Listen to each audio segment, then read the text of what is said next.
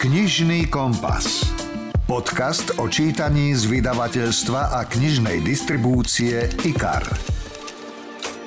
Určite ste počuli o francúzskom spisovateľovi Romenovi Rolandovi. Možno ste aj čítali niektorú jeho knihu, či už Dobrý človek ešte žije, Očarená duša, ale najpravdepodobnejšie novelu Peter a Lucia.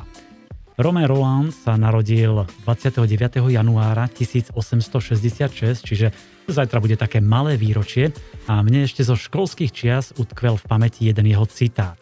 Ten znie Najväčším šťastím v živote človeka je vedomie, že nás niekto miluje preto, aký sme, ale ešte lepšie napriek tomu, aký sme.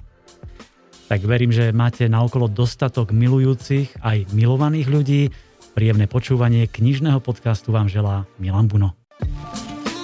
V tejto epizóde budete počuť Rozhovor s Petrou Hederovou o knihe Zajačik, čo je príbeh vzťahu, v ktorom je žena staršia o 20 rokov od svojho partnera. Je to aj na tej žene, asi aby ustala takýto tlak, mm. keby chcela byť s niekým výrazne mladším a je to asi o jej vyrovnanosti, e, že ako, ako by takúto situáciu zvládala, teda aj e, tie reakcie okolia a možno aj svoj vnútorný pocit. Ponúkneme tipy na novinky, historickú aj súčasnú šteklivú romancu, klasiku v novom šate aj slovenský historický krimiromán.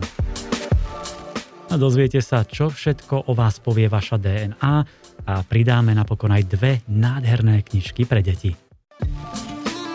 Rozhovor zo zákulisia kníh. Petra Hederová je slovenská autorka, ktorá má na konte už niekoľko kníh a rada sa tak povedia zrípe vo vzťahoch, niekedy aj v takých nezvyčajných a príbeh vie podať naozaj e, pútavo a zasvetene. A tak je to aj v novinke s názvom Zajačik. Vítajte Petra. Zdravím všetkých. Skratke, Zajačík je príbeh o žene 40 ktorá si nájde partnera o 20 rokov mladšieho, takého zajačika. A otázkou je, či môže takýto vzťah fungovať, či si ho dokáže udržať. Za každým príbehom je nejaký impuls, nejaký momentálny nápad, kde sa zrodila myšlienka na príbeh staršej, alebo teda dajme tomu ženy v najlepších rokoch, 40 a mladého zajačika, ktorý by mohol byť pokojne aj jej synom. Tento trend je podľa mňa dnes v spoločnosti celkom rozšírený, aspoň sa mi tak zdá, že aj sama poznám nejaké páry, ktoré, e, ktorých vekový rozdiel je taký väčší. A už to nie je teda tak, že len muž je starší, ale aj žena e, môže byť mm-hmm. staršia. A ja mám veľmi rada výzvy. Takýto vzťah považujem za takú výzvu, ako by mohol fungovať. A možno som sa zamyslela nad tým, že vymyslím nejaký príbeh, e, kde by práve k takémuto došlo, ktorá by bola riešená uh-huh. hlavnou hrdinkou a teda dúfam, že sa mi to podarilo celkom e, zaujímavo e, vykresliť. Uh-huh. No, máte rada výzvy, áno, všetko sa dá, keď sa chce. Čiže povedzme aj takéto typy vzťahov, kde je naozaj ten veľký generačný rozdiel, vedia fungovať bez problémov? Nepasujem sa za odborníčku na vzťahy uh-huh. vôbec, ani za nejakého kouča alebo nejakého naozaj takéhoto odborníka ale mám bujnú fantáziu.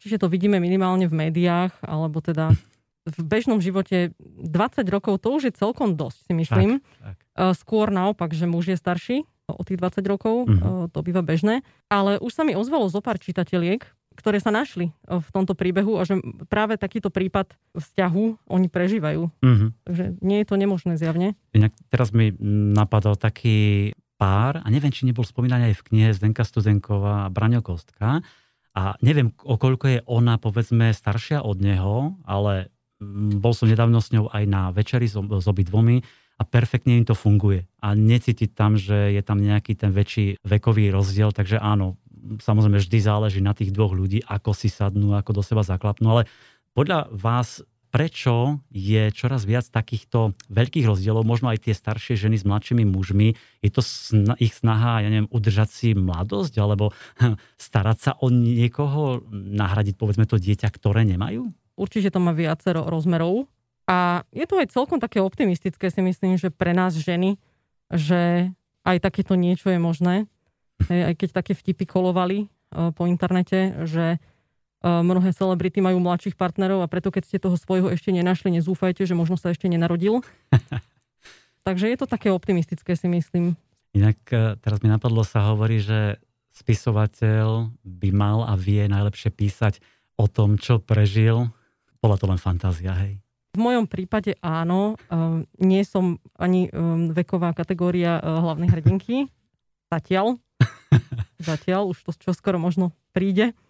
Ale Určite m, mm, okolo seba vidím, vidím veľa príkladov, z ktorých viem čerpať. Vlastne aj postavu Gréty som tak nejak ušila podľa, podľa existujúcej osoby, ktorá vlastne mi dávala vstupy. Aha, inak myslíte, že naša slovenská spoločnosť je príliš konzervatívna na to, aby takéto vzťahy, kde sú veľké rozdiely, prijala, povedzme, bez problémov?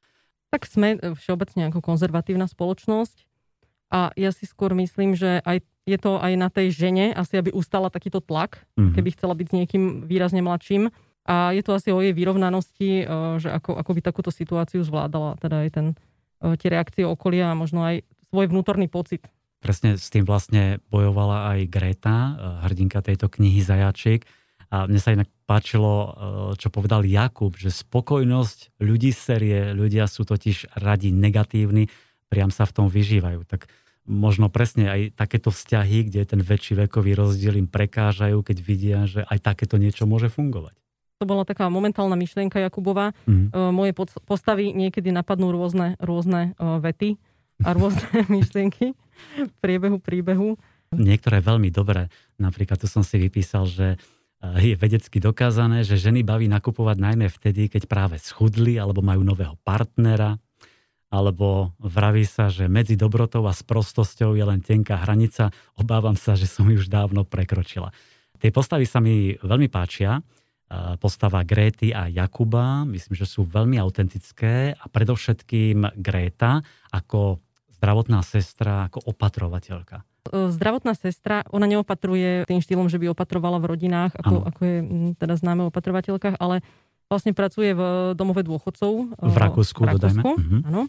Vo Viedni a vlastne predlohu na túto postavu alebo tie vedomosti a, a to know-how mi vlastne dala moja sestra Lucia, ktorá vlastne stojí za tú postavou Gréty a tie zážitky, ktoré tam ona zažíva, sú vlastne popísané uh, ňou. Mm-hmm. Pretože by mi to bolo ťažko ako laikovi sa vyjadrovať k týmto témam a nejako by som si to musela naštudovať asi. Čiže tie príbehy sú vlastne také anekdoty zo života reálnej zdravotnej sestry. A sú tam áno mnohé také detaily alebo podrobnosti, ktoré ma presviečali o tej autenticite a začal som uvažovať, že či vy vlastne nie ste alebo nepracujete niekde v Rakúsku teraz, nechodíte tam opatrovať a starať sa, e, starať sa o starších ľudí.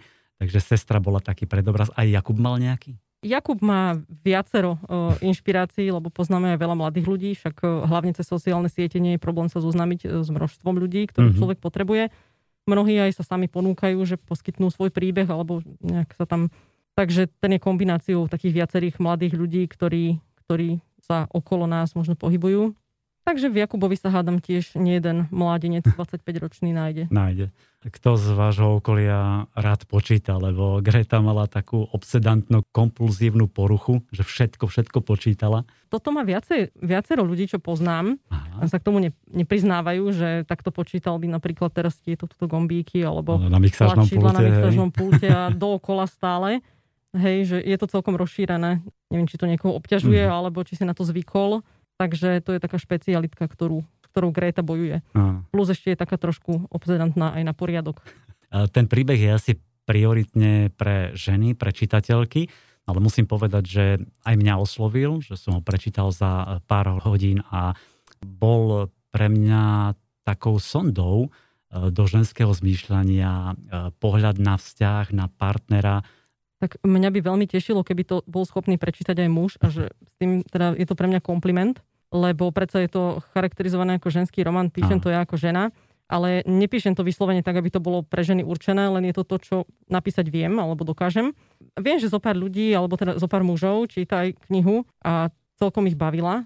Uh-huh. Um, neviem, či by ju zrovna vyhľadávali, ale je to, je to fajn, keď uh, viem, že sú schopní uh, a že ich ten príbeh zaujal. Jasne. Ja myslím, že každý muž, mužský čitateľ, ktorý chce trošku možno spoznať e, ženy, svoju partnerku, ako myslia, e, na čo myslia a ako sa k ním správať alebo s nimi komunikovať, tak možno aj táto knižka mu všeličo napovie, prezradí.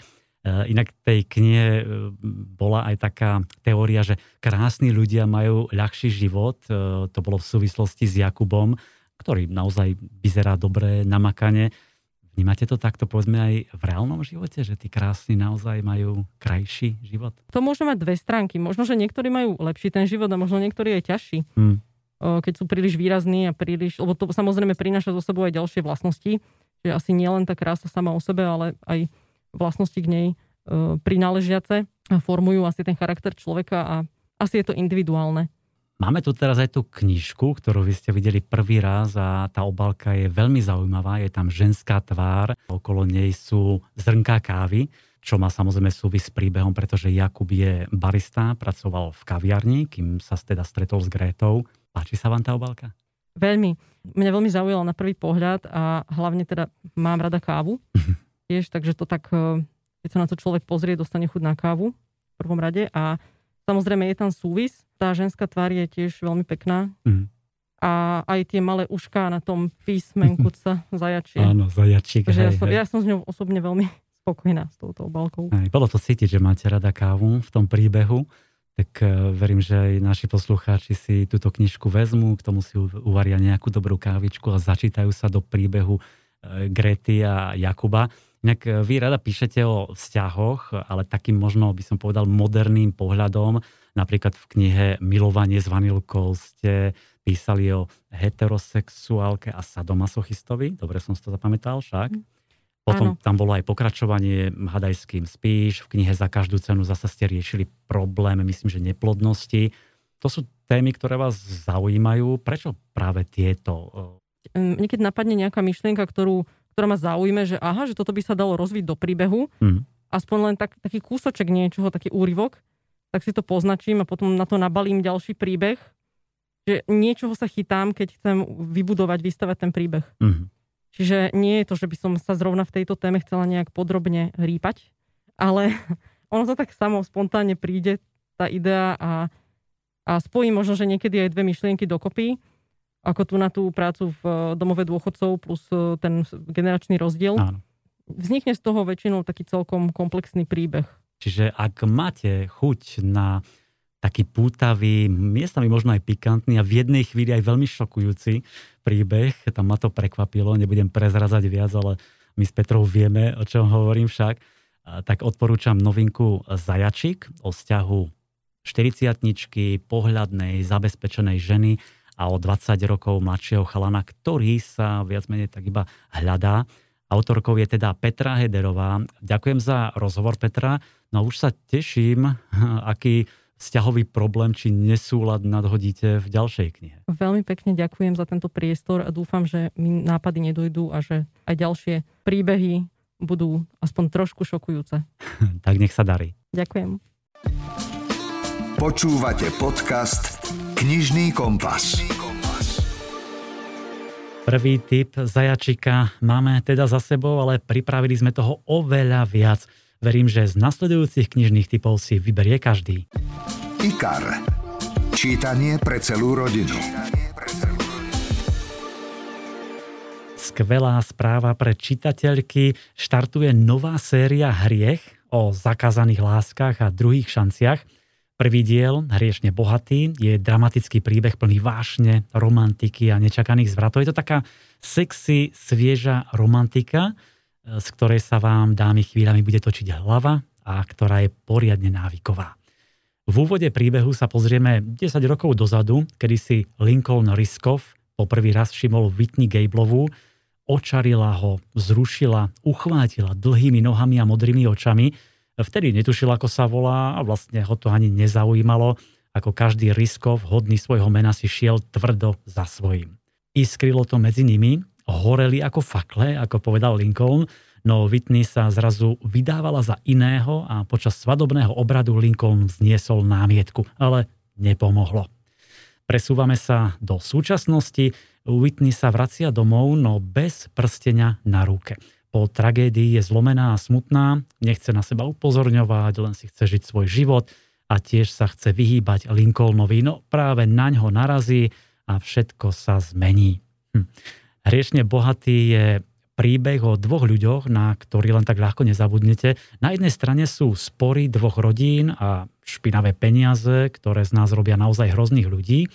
Na strane druhej vášeň, príťažlivosť, zakázaná láska, z ktorej vám bude pukať srdce. Autorka Megan Marčová sama priznáva, že rada číta a píše obscénnosti, rôzne pikantérie, šteklivé situácie, takže čakajte to aj v jej knihe Hriešne bohatý, jej hrdinovia si veru nedávajú servítku pred ústa a rada píše o takých silných, nebojácných ženách, pred ktorými muži, neraz alfasamci, padajú na kolená. Tak vychutnajte si jej román Hriešne bohatý. Ako predjedlo ponúkam krátky úryvok, ktorý pre vás načítal Dadonať. Chlapče, rozhyb sa konečne, nemôžeš ju do nekonečna naťahovať. Nemladne a je najvyšší čas, aby si popracoval na potomkovi. Rod Riskofovcov musí pokračovať a to čakanie ma už unavuje. Starý otec mi uštedril ďalšiu nevyžiadanú radu. Absolvoval som naše pravidelné ranné stretnutia u ňoho na terase s výhľadom na roklinu a rieku. Ako na potvoru mi zavibroval mobil na stole. Nie je to dôležité. Vzal som telefón a strčil si ho do vrecka. Kašľal som na sms od ženy, s ktorou som sa posledné mesiace príležitosne stretával. Otvoril som zložku s kopou dokumentov, ktoré mal Komodor podpísať. Začneme obchodom. Aj skončíme. Ako vždy. Takto u riskofovcov chodí. Počíta s tým každá žena, ktorá ma chce. Aj s tým, že stretnutia so starým otcom sú nedotknutelné. Možno som dedič multimiliardového impéria, no v skutočnosti v ňom pevnou rukou vládne Komodor. Bez jeho podpisu sa nezaobíde jediné rozhodnutie. Rozčuluje ma to? Áno. Mám na výber? Nie. Slovenský spisovateľ. 70 rokov vo vašej knižnici. A pri romanciách ešte zostaneme, tento raz si dáme historickú od Jane Federovej s názvom Zafírové zvádzanie. Po diamantovom pokušení je to druhý diel pútavej trilógie z Eduardovského obdobia. E, séria sa volá Londýnske klenoty a približuje osudy troch nerozlučných priateliek z vyššej spoločnosti. Tento raz sa v centre pozornosti ocitá pôvabná a bystrá Fenela, ktorá má naozaj nezávislú povahu a nespútaný temperament – odmieta zaužívané spoločenské konvencie, no musí brať ohľad na city svojej matky, ktorá by ju najradšej videla v manželstve s Georgeom Hiddingtonom. To je taký konzervatívny lord, ktorému sa Fenela páči, ale desí ho, že sympatizuje s feministkami a že sa búri proti každej nespravodlivosti. A to ešte netuší, že sa Fenela prednedávnom prihlásila na hodiny herectva a spolu so skupinou ochotníkov nacvičuje avantgardnú divadelnú hru Zafír. Jej autor Edward Tremaine je známy londýnsky bohém. Fenelu fascinuje jeho záhadnosť a nevypočítateľnosť. Ich vzťah je od začiatku plný konfliktov a nevraživosti, ale aj silného iskrenia a ich vzájomná príťažlivosť rastie každým dňom. Takže otázkou je, či sa z nej stane skutočná láska. Zafírové zvádzanie je hm, sexy, zábavný príbeh, ktorý nadchne všetky čitateľky historických romancií Opäť veľmi silná hrdinka, navyše tvrdohlavá, inteligentná. Od začiatku budete dúfať, že si neohrozená Fenela a bohémsky Edward nájdu k sebe cestu a vybojujú si spoločnú budúcnosť.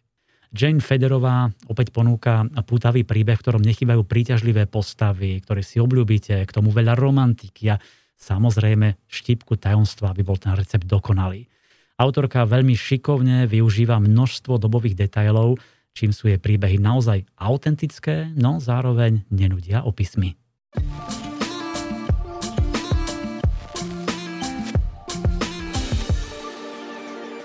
Slovenský spisovateľ vo svojej edícii Svetová klasika prináša ďalšie úžasné dielo, ktoré si proste musíte prečítať, ak ste to ešte neurobili. Erich Mária Remark a traja kamaráti. Hrdina a rozprávač Robert, kedy si sníval, že sa bude venovať umeniu. Prvá svetová vojna však všetko zmenila. V povojnových časoch, v období hospodárskej krízy okolo roku 1930, sa spolu s dvoma kamarátmi prebíjajú životom ako vedia. Majú autoopravovňu a pokúšajú sa čeliť hroziacej nezamestnanosti. Krásnou líniou tohto príbehu je láska Roberta k Patrícii, ktorá pochádza z mešťackej rodiny, žije však v schudobnených pomeroch a navyše zápasy so smrteľnou chorobou. A to všetko Robert spočiatku vôbec netušil.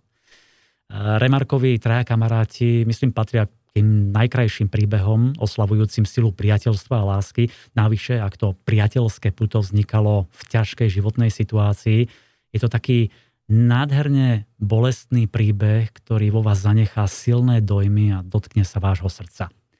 Remarkov jazyk je veľmi pestrý, veľmi živý, vie dokonale vystihnúť ťaživú atmosféru, ale súčasne e, predkladá také zasnené duše, ktoré veria, že svet a život môžu byť krásne.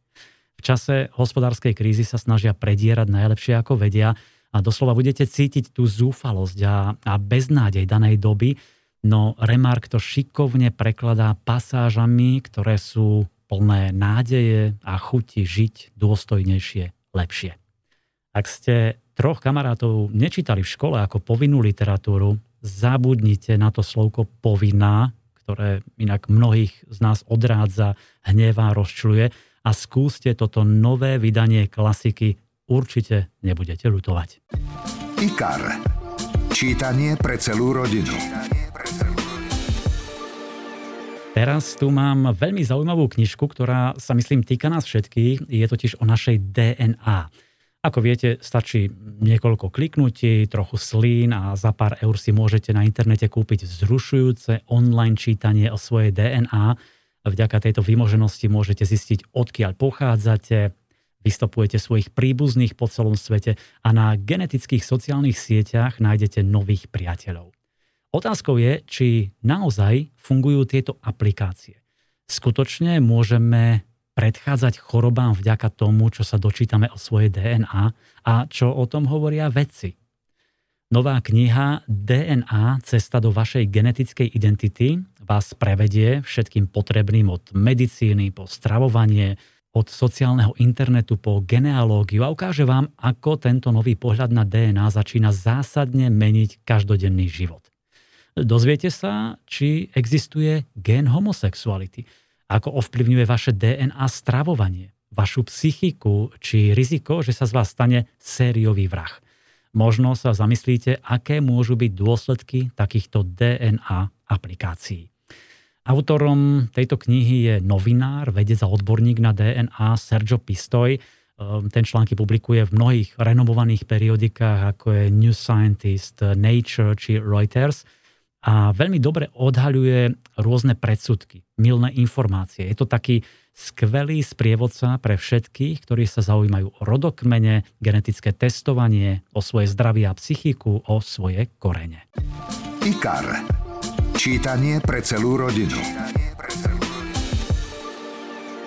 Ak máte radi historické romány s detektívnym pozadím, odohrávajúce sa na území Slovenska, siahnite po novinke Prekliatý poklad a meč od rodáka z Trenčína Vladislava Doktora. Niečo to teda, že vás zavedie práve na Trenčianský hrad. E, píše sa rok 1620 a práve tam sa chystá stretnutie evanielickej šľachty a mesto je pred jarmokom plné žoldnierov Gabriela Betlena. Ocitneme sa na rušných trhoch v Slobodnom kráľovskom meste, kam sa schádzajú obchodníci zo širokého okolia i Čiech – Župan Gašpar Ilešházy má spečatiť spojenectvo so sedmohradským kniežaťom Gabrielom Betlenom svadbou svojej jedinej céry. Ale dôjde k nečakanej a náhlej smrti troch strážcov v hradnej bašte, čo môže byť problém. Po vrahoch totiž niet ani stopy a zmizol aj poklad nesmiernej hodnoty, o ktorom takmer nik netušil. V okolí sa potulujú Turci a županové plány sú ohrozené. Možno pomôže Betlenov dôverník, rodmajster Jan Werner a jeho dvaja druhovia. Čo najrychlejšie sa snažia vypátrať zlodejov pokladu a uhorskej kráľovskej koruny. Hm.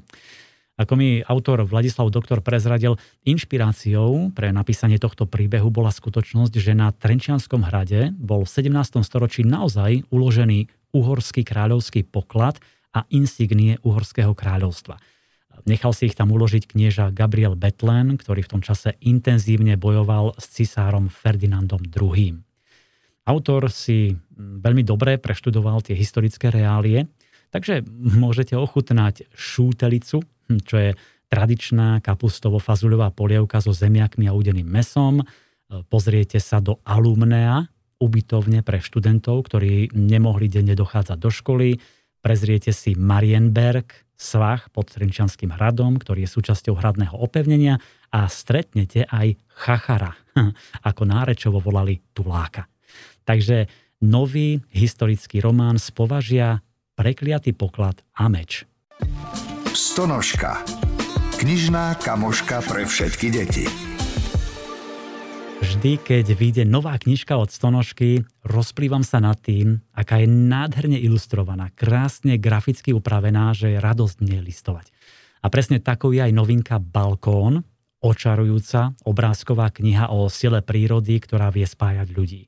Navyše je to knižka, ktorá neponúka len príbeh, ale môžete pri nej ako rodičia so svojimi deťmi pracovať, zhovárať sa, zabávať sa hľadaním detajlov. No ale Najlepšie o tejto knihe povie šéf-redaktorka vydavateľstva IKAR pre detskú literatúru Lucia Hlubeňová, tak ju nechám hovoriť. Som veľmi rada, že sme nedávno medzi novinkami edície Stonožka privítali knižku Balkón od medzinárodne známej anglickej autorky a ilustrátorky Melisy Castrionovej. Príbeh dievčatka, ktoré po presťahovaní z vidieka do mesta zmení balkón na prekrásnu záhradu, a vďaka tomu si nájde ľudských i zvieracích priateľov, je inšpirujúcim príbehom o sile prírody spájať ľudí. Je to kniha takmer bez slov, no práve vďaka tomu do popredia vystupujú nádherné, pestrofarebné ilustrácie, ktoré v sebe ukrývajú vyššiu výpovednú hodnotu ako samotné slová.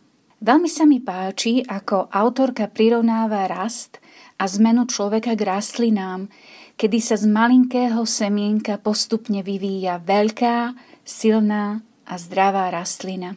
Je to veľmi podnetná kniha, na ktorou môžu rodičia s deťmi spoločne premýšľať a rozprávať sa o jednotlivých etapách v živote dievčatka alebo človeka všeobecne. Menšie deti môžu na obrázkoch hľadať predmety, zvieratká, rastlinky, či pokúsiť sa vlastnými slovami prerozprávať tento krásny príbeh.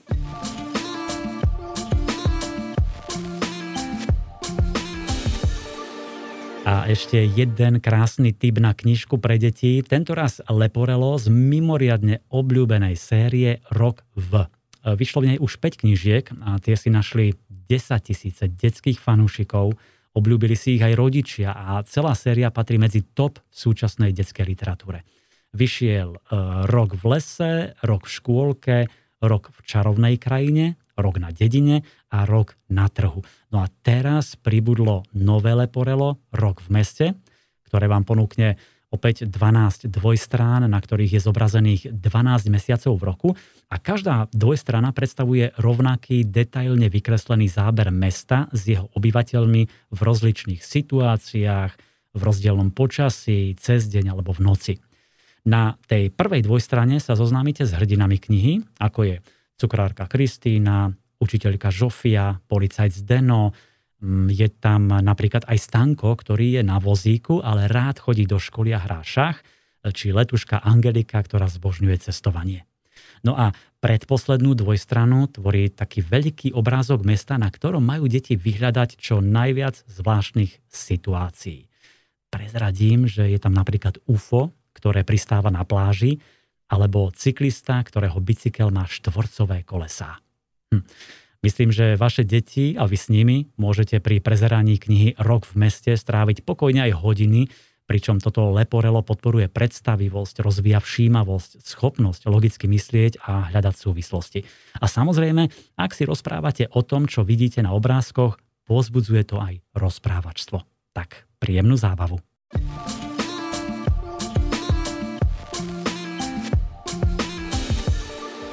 Milí priatelia, verím, že si nájdete čas na knihu, možno niektorú z tých, čo sme odporúčili. Mimochodom, vedec Avny Baviši z Univerzity v Yale e, skúmal čitateľské zvyky a návyky a prišiel s kolegami na to, že čítanie kníh je pre človeka oveľa prospešnejšie ako čítanie časopisov alebo novín. Knihy majú totiž schopnosť ponoriť nás hĺbšie do svojho obsahu, musíme viac pracovať so svojou obrazotvornosťou, intenzívnejšie prežívame emócie a mozgu dávame množstvo nových podnetov, ktoré sú pre nás prospešné. Pritom stačí aspoň pol hodinka čítania denne.